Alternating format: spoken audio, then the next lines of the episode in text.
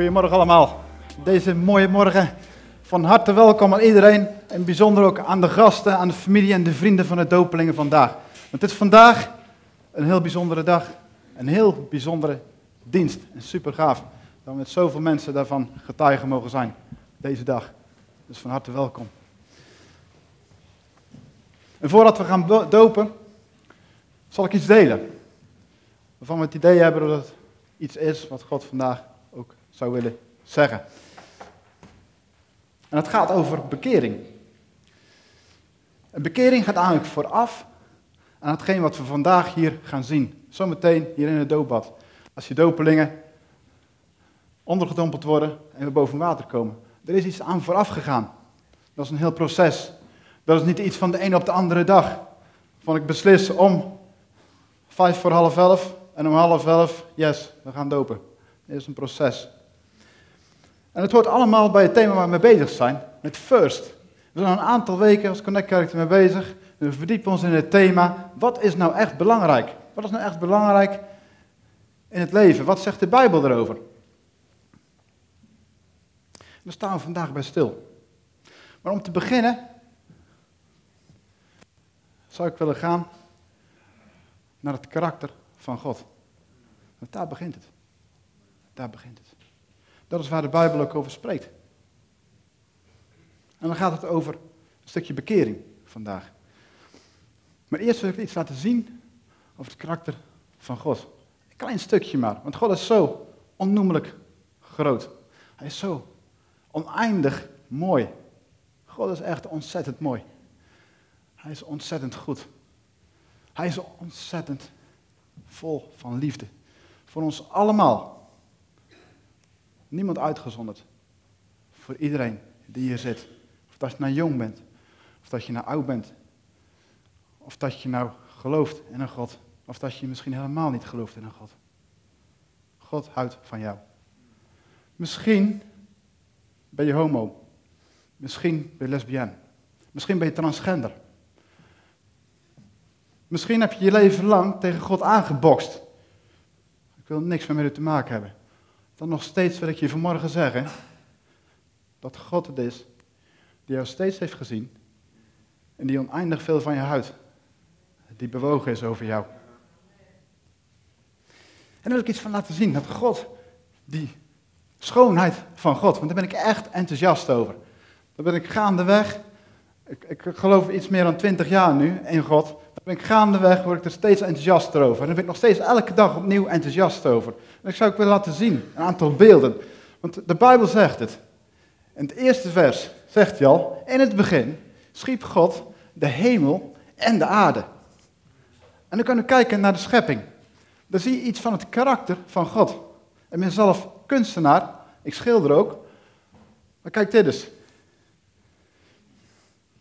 Als ik een schilderij maak, dan zeggen sommige mensen, het is mooi. Ook een heel aantal mensen zeggen niks. Dat betekent vaak, het is niet zo mooi. Het is apart. maar als ik dit zie, wie vindt het mooi? Wat gaan we zien? Ik zie heel veel handen omhoog gaan. Dit is ontzettend tof. Hier ligt iets aan de grondslag. Hier zit een creatief brein achter. Een intelligent persoon een wezen. Dit ontstaat niet vanzelf. Het is niet zomaar van een paar potten verf bij elkaar gieten en plop, plop, plop. Er ontstaat iets. Dat is waanzin om dat te bedenken. Hier moet iets achter zitten. Zelfs wetenschappers die jarenlang in wetenschap zitten, vaak durven ze het niet uit te spreken, omdat ze anders afgevallen worden door hun collega's. Maar ze gaan geleidelijk aan, gaan ze steeds meer terug van, oh ja, misschien zit er toch wel iets intelligents achter. We noemen het maar creationisme kan. De Bijbel zegt, God schiep in het begin de hemel en de aarde. En we gaan verder, volgende dia. Noorderlicht. Iemand wel eens gezien? Weinig mensen. Oké. Oké. Pollicht. Volgende foto. Ik hoef er niks bij te zeggen, toch? Volgende foto. Dat geeft ook aan de kracht van God. Als je die donder hoort, wij kamperen veel, dan voel je de grond soms dreunen in je tent. Ik raak daarvan onder de indruk. Dan, dan denk ik van, oeps, ik ben ook maar een heel klein mensje eigenlijk. En toch is dan een God die ook heel dicht bij ons wil zijn. In tederheid en liefde. Maar dit is ook God. Oké, next. Ondergaande zon. Genieten toch? De volgende. Hierin zie je Gods grootheid. Ik heb zelf een sterrenkijker, dus ik kijk nog wel eens wat eh, naar de sterrenhemel. De laatste tijd niet zo heel vaak meer, maar vroeger deed ik dat heel veel, dat soort dingen. En dan, dat is, hier uh, gaat je, als je hierover nadenkt, de grootheid, de oneindigheid van het heelal, dan raakt je brein raakt in de knoop. Dat is gewoon niet, dat kunnen wij als mensen niet bevatten. Het is een enorme hoeveelheid lichtjaren wat hierin zit. En dit is God ook. Gewoon een eenvoudig vogeltje. Grappig. Ik vind het altijd heel tof om te zien, vogels. Yes? Het was goed. Dit is Gods bedoeling. Dat het mooi is, dat het goed is. Dat we genieten. Allemaal, niemand uitgezonderd. Zo heeft hij het gemaakt. Maar helaas, en dat vertelt de Bijbel ons, is er iets misgegaan in het begin. De zondeval, waar de Bijbel over spreekt. We kennen het verhaal wel. Adam, Eva, Eva die de appel toch pakt, aan Adam geeft. En vervolgens ontstaat de scheiding tussen God en mens. En het is zo gebleven. En dan zien we nog elke dag, zien we daar de gevolgen van. Helaas. In de gebrokenheid van deze wereld. Maar je kan het ook voelen in jezelf. Een stukje leegte. Onrust, onvrede. Misschien herken je dat wel. Dat is die gebrokenheid die in het begin is ontstaan. Niet Gods plan. Niet Gods plan. Romeinen 3, vers 23, de Bijbel zegt het ook. Ieder mens heeft gezondigd. En we bedoelen dan met zonde, dat is eigenlijk is dat, dat we steeds iets van God missen. Als het ware, je mist net het doel, zeg maar. Je ziet zo'n voetbaldoel voor je en iedere keer schieten we er net naast. Dat voelt niet fijn. Dat is ook niet wat God wil. De prediker zegt het ook. 1 vers 8. Het oog wordt niet verzadigd van het zien en het oor niet vervuld van het horen. Dus we kunnen over heel de wereld kunnen we op zoek gaan naar allerlei dingen die misschien die leegte of die onrust kunnen vervullen. Dan kan je overal in zoeken. Je kan, je kan honderdduizend reizen gaan maken. Je kan steeds blijven vluchten voor van alles en nog wat. Je kan het zoeken misschien in drank of in drugs, of seks, Netflix, oneindig op social media. Maar toch, dan weet je allemaal ten diepste toch. Weet je, het geeft even kortdurend misschien dat je denkt van, oh, dat is wel prettig. Maar op de langere termijn blijft toch iets van onrust vaak. Want we zijn er niet voor gemaakt. We zijn gemaakt voor iets wat totaal kan vervullen.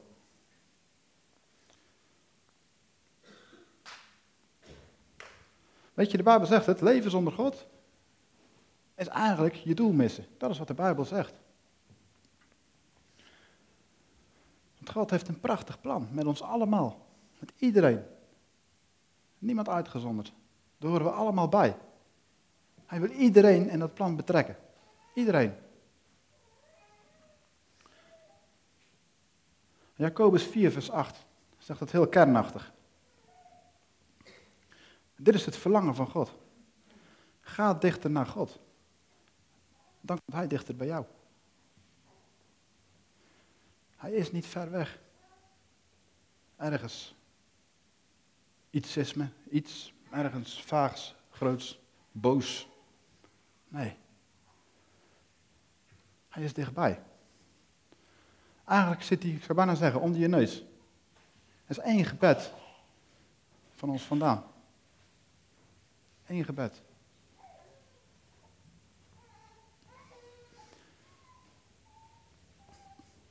Weet je, en als je dan weer in connectie zou komen met God.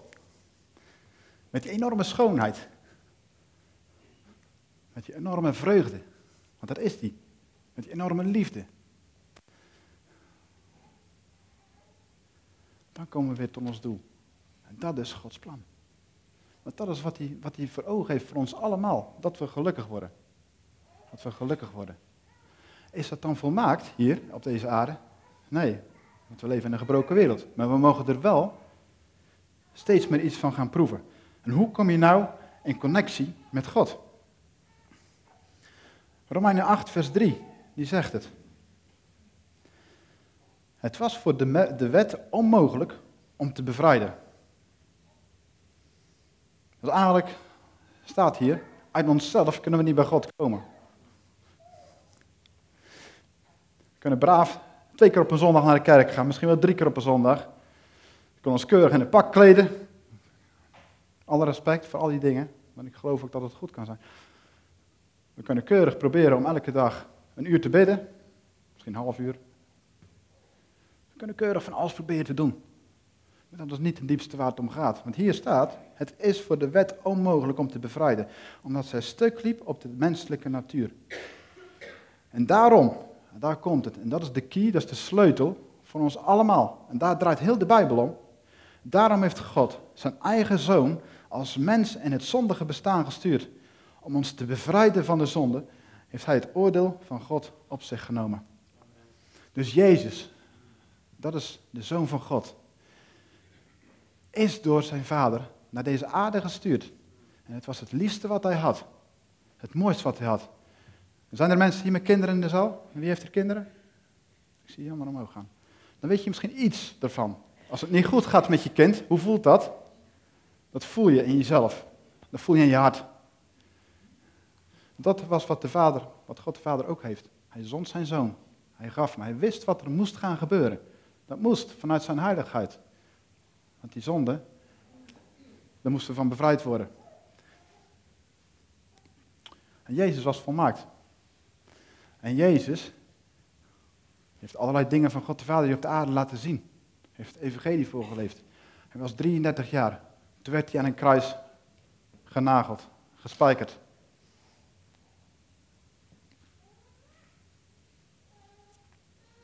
Dat deed hij voor ons. Zijn lichaam, zijn bloed gaf hij voor ons.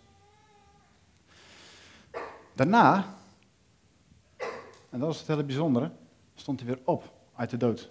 Dat staat beschreven in de Bijbel. Ik ga er nu niet verder heel gedetailleerd op in. Hij stond op uit de dood. Dat is het meest gedocumenteerde feit in de geschiedenis. Ook buiten de Bijbel om. Wordt daarover geschreven. Want Jezus heeft zich aan honderden mensen laten zien. Hij heeft zijn handen getoond. Heeft laten zien, ik leef. Vervolgens is hij opgevaren naar de hemel. Onzichtbaar voor ons. Maar hij leeft. Ook op dit moment. En de Bijbel zegt, en dan gaan we naar een heel bekend vers. Johannes 3, vers 16. Maar ik wil hem toch vanmorgen nog even noemen. God heeft de wereld zo lief. Dat is waar ik mee begon. Dat hij zijn enige zoon gegeven heeft, zodat iedereen die in hem gelooft niet sterft, maar eeuwig leven heeft. En dat is, de, dat, is, dat is de kern. Geloof in Jezus. Niet al onze werken, maar geloof in Jezus. Geloof in Jezus. Dat is de sleutel. Dat wist ik als kind in mijn hoofd. Ik heb op een christelijke basisschool gezeten. Het zat hier. Vervolgens was ik een tijdje afgedwaald. Op zoek, ten diepste, naar vervulling van die onrust, van die onvrede, van die leegte. En ik heb aardig wat dingen onderzocht. Ik ben avontuurlijk, ik geef niet snel op. En op een avond was het of dat God me tot stilstand riep. Ik was op mijn zolderkamer. Het was in een periode aan het eind van mijn studententijd. Het was begin twintig was ik. Het was stil. Het vriendenleven, het studentenleven, waar ik behoorlijk in heb gezeten, die vrienden waren weggetrokken. Het was over, die periode. Op dat moment kwam er iets in mij, wat God zei. Ik weet niet of op dat moment wist ik niet wat het was, maar iets in mijzelf zei van Alfons, je bent niet goed bezig. Je bent niet goed bezig. Het kan beter, het kan mooier. En ik weet niet wat het was, maar ik moest terugdenken aan mijn christelijke schooltijd. Waarin, waar ik, had gehoord dat God bestond, dat Hij liefde is en dat je tot Hem kan bidden. Dat je vergeving mag vragen voor de dingen die je verkeerd hebt gedaan. En toen heb ik iets gedaan waar ik misschien een week, drie, twee weken, drie maanden van tevoren om gelachen zou hebben. Maar ik ben op mijn knieën gegaan. Op mijn zolderkamer. Ik heb gezegd, Jezus, als u bestaat, laat het zien. Laat het zien. God, als u liefde bent, laat het merken. Vergeef mij mijn zonden. En toen heb ik een aantal dingen opgenoemd. Er gebeurde niks. Ik ging door. Ik zei van Heer, vergeef mij wat ik verkeerd heb gedaan. En toen in één keer, toen was het dat er een knop omging. En dat de hemel openbrak. En het was in één en en heel mijn kamer stond, ik had ongelogen, helemaal aan lichte laaien. Het was volledig licht. Het was warm. Het was vrede. Ik had zoiets nog nooit meegemaakt. Nog nooit meegemaakt. Op dat moment was ik plotsklaps van een op het andere moment overtuigd, God bestaat. 100%. Zeker te weten. Geen twijfel over. En hij is echt volmaakte liefde. Hij is echt volmaakte vrede. Hij is echt volmaakte vreugde. En hij heeft echt bewogenheid met een ieder van ons. Op dat moment ook met mij. En ik had het gevoel dat ik licht gaf. En dan bleef heel de nacht. Bleef dat gevoel als het de volgende dag ook. Dan heb ik de volgende dag iets gedaan. Wat ik nooit gedaan zou hebben voor die tijd. Ik ben naar een winkel toe gegaan heb daar een Bijbel gekocht. Onvoorstelbaar voor mij. En daar ben ik mee begonnen om daarmee te lezen. En ben gaan bidden. Ging het toen beter gelijk? Nee, het ging zo. Ook wat terugvalletjes. Maar geleidelijk aan kwam er steeds meer balans, steeds meer rust. Die basis was rust. Ging alles voorspoedig? Nee, natuurlijk niet. Want we leven in een gebroken wereld. Maar ik had een basis om op terug te vallen. Een fundament. Waar je op mag staan. Handen die je opvallen. Opvangen. Op het moment dat het moeilijk is. Als je alleen voelt, eenzaam. Voor niemand zichtbaar. Dan weet je waar je naartoe kan. En hij is er, altijd. God is er altijd. Altijd. Toen kwam stap 2. En dan ga ik afronden. En dat is wat we hier zo meteen gaan zien. Voor mij heeft het tien jaar geduurd. Voordat ik zover was. Terwijl het in de Bijbel staat, mensen kwamen tot bekering en ze lieten zich snel daarna, lieten ze zich dopen. Ik werd tot overtuiging gebracht toen mijn vader, mijn eigen vader, tot geloof was gekomen en zich liet dopen. Ik zag dat. Maar ik zag ook de veranderingen in zijn leven, een nieuwe start. Hij zei tegen mij, hij zei, Alfons, hij zei, je moet je laten dopen. Dat is een nieuw begin. Toen dacht ik van, ik weet het nog niet, no way. Toch geen God aan het werk. Half jaar later heb ik mezelf ook laten dopen. Even daarvoor, mijn moeder was ziek geworden. Ze is daardoor, door dat ziekteproces heen tot geloof gekomen. Maar ze zei ook, één ding wat ik nooit meer zal vergeten. Ze zei, had ik maar meer in de Bijbel gelezen, had ik maar meer God leren kennen hier op deze aarde. Ze werd 47 jaar. Vergeet het nooit meer. Half jaar later liet mijn vader zich dopen. Een half jaar later heb ik me laten dopen samen met mijn vrouw. Tegelijk. Allebei in koud water. ik vergeet hem nooit meer. ik voel de golf nog zo van woesh. En, uh, en daarna opgestaan in een nieuw leven. Dat is vandaag ook voor de dopelingen. Nu gaat dat zo gebeuren.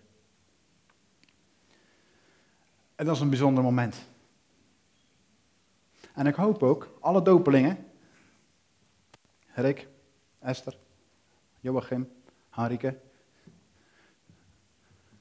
dat jullie het ook als een bijzonder moment mogen ervaren. Als een nieuwe start, een nieuw begin. En dat je er ook van mag gaan getuigen aan de mensen om jullie heen.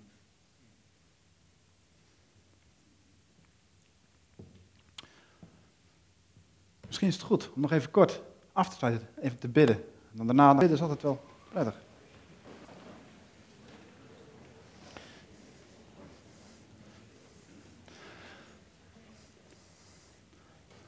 Laten we gewoon onze ogen sluiten. Voel je vrij, als je dat wil. En er is deze ochtend een moment om voor het eerst, of misschien opnieuw, de stap te zetten naar Jezus. Om Jezus als redder, als vredevorst, als verlosser in je hart toe te laten. Dan gaan we gewoon voor bidden. Gewoon uit te nodigen. Hij drinkt zich niet op. Maar hij staat wel met open armen, deze morgen, voor jou. Vol liefde. Niet veroordelend. En hij wil je omhelzen. Dat is het enige wat hij wil. Yes, zullen we gaan bidden? Vader, dank u wel voor uw liefde. Dank u wel, Heer. Dat u zo mooi bent. En dat u ons altijd hebt gezien vanaf het eerste begin dat we gemaakt werden. Ons hebt zien opgroeien. En ons ook nu op dit moment hier ziet. Dank u wel, Heer, voor uw liefde. En dank u wel voor uw zoon Jezus.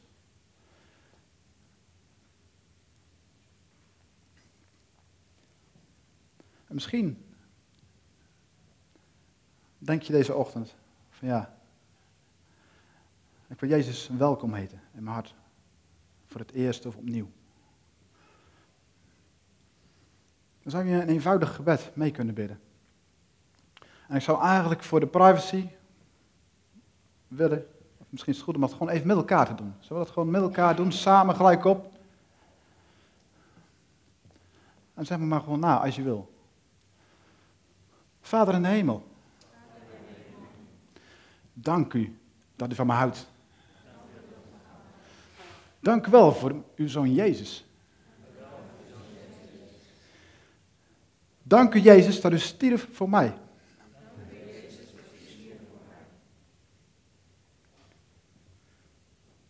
Dat u van me houdt. U bent welkom, Heer Jezus. Kom in mijn hart.